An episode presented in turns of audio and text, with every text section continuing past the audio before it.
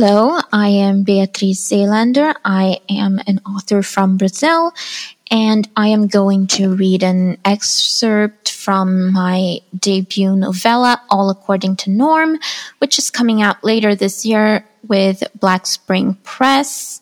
Uh, it won the Bottom Drawer Prize in 2021. And it's about a neurodivergent boy from Canada who whose special interest is conspiracy theories. And he is hell bent on proving that Justin Trudeau, the Canadian Prime Minister, is Fidel Castro's uh, illegitimate son with Margaret Trudeau. Uh, so, yeah, uh, this is uh, this is from the beginning of the book. It's uh, it's an alternating POV book. So this is from his mom's perspective. His mom's name is Quinn. So, Quinn. It was a harmless conspiracy theory, actually. I should be thankful. Norm could be one of those 9 11 nut jobs. You know, the 9 11 didn't happen types, or the 9 11 was planned by the American government so they had a reason to invade Afghanistan and Iraq and get all their oil. These groups are constantly fighting amongst themselves. Instead, he's just out there tweeting that maybe Justin Trudeau is Fidel Castro's love child. That is a fun enough conspiracy theory to me. I almost want to believe it, in fact. Look, Norm has always been kind of a weird kid.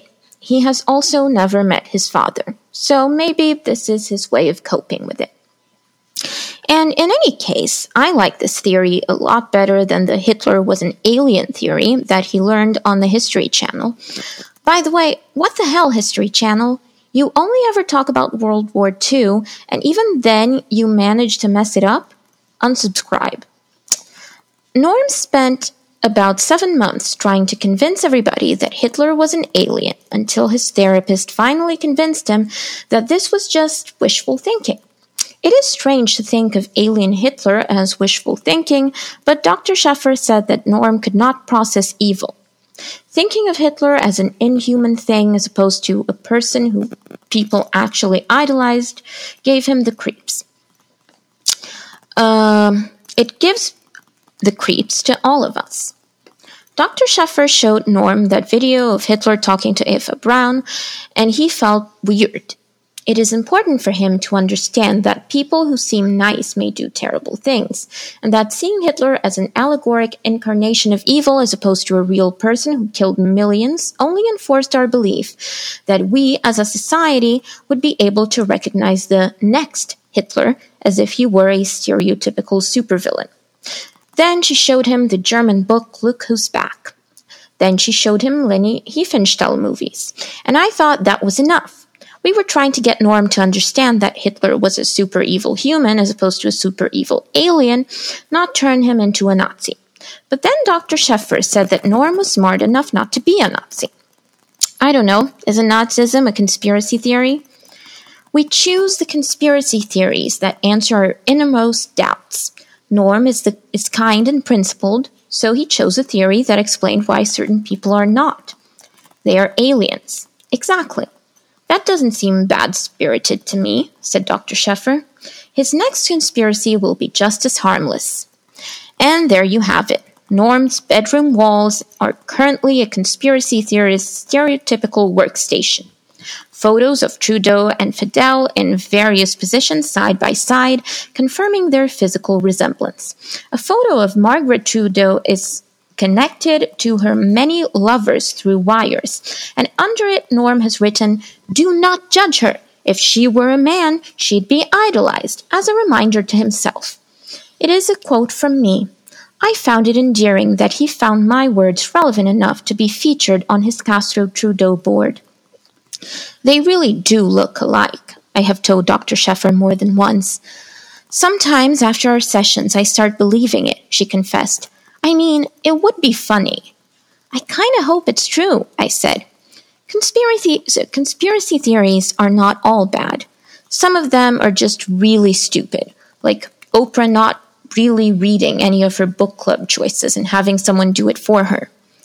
I have been to enough conventions, yes, there are conventions, to know the community pretty well. A lot of conspiracy theorists are not what you would expect them to be. A lot of them are. The demographic ranges from 10 year olds to college professors. The best thing about these places is that no one ever agrees on anything. There is not one conspiracy theorist who believes in every single theory. For instance, no one who believes that 9 11 didn't happen believes also in the far right theory that the Clintons run a pedophile ring. On the other hand, there is a huge overlap between flat earthers and those who claim the moon landing never occurred. There are many diverging forces in the communities. One fight famously broke out in 2013 when a man who believed the latter theory did not, in fact, think the world was flat. The altercation happened because this individual refused to shake the other guy's hand, saying that the flat earth movement support for their cause had prevented it from being taken seriously. I do see his point, although not all flat earthers believe in the fake moon landing theory, which is just disconcerting. In their view, the moon is just a faraway place in the sky. One sees panels such as Professor Bob Mulligan, PhD in prehistoric societies, in conversation with Barney Stavos, 12, creator of the blog Alien Menace Aliens and Their Messages. I actually went to see this one. Mulligan thought the Stonehenge was built by aliens, but Stavos disagreed. They argued for an hour and a half. It should be noted that Stavos did believe in alien messages, he just thought that they had created other things, such as the Eiffel Tower. They were both great at pointing out the discrepancies in the other's views and completely blind to the absurdities of their own. Ultimately, people got upset to see Mulligan, 45, yell at a 12 year old, and Stavos was voted winner. Yes, we get to deliberate afterwards. Norm does not believe in aliens anymore, or rather, he does not believe aliens have been to Earth yet. I would call that opinion reasonable. This year, he decided to have a panel of his own, which is just as well for those guys. At first, I was concerned he would be laughed at, like he is at school in the rare cases that one of his classmates know who Justin and Fidel are. Norm is on a first name basis with them. Anyhow, I decided to let him do it. Considering all the nonsense one hears at such places, the Justin Castro cover up is a breath of fresh air. Dr. Sheffer also supported his decision to participate, and he immediately began working on his presentation. It is not often that Norm gets excited about something. He finds his classes at school too easy and does not like going out, so it was nice to see him entertain himself for four months. But everything started to go wrong once I realized that what Norm's plan was. He had set up a GoFundMe page in order to prove, once and for all, that Trudeau and Castro shared the same DNA. One would think that inconsequential, but he had gotten himself $200,000.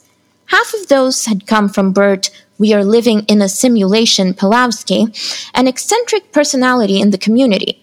The others had come from theory sympathizers, curious bystanders, trolls, and a person with the username Margaret Trudeau, who was not the real Margaret Trudeau, I think.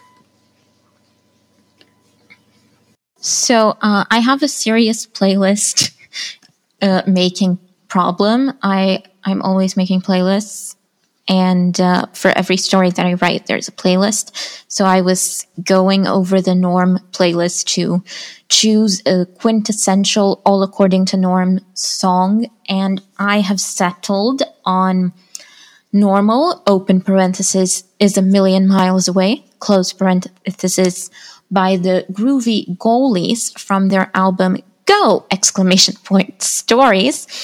Uh, first launched in 2002. It's a very upbeat song, and I think it kind of captures the atmosphere of the the book and I don't know, it's it has a very road trip vibe to it as well. So yeah, that's it. Uh, Normal is a million miles away by the Groovy Goolies.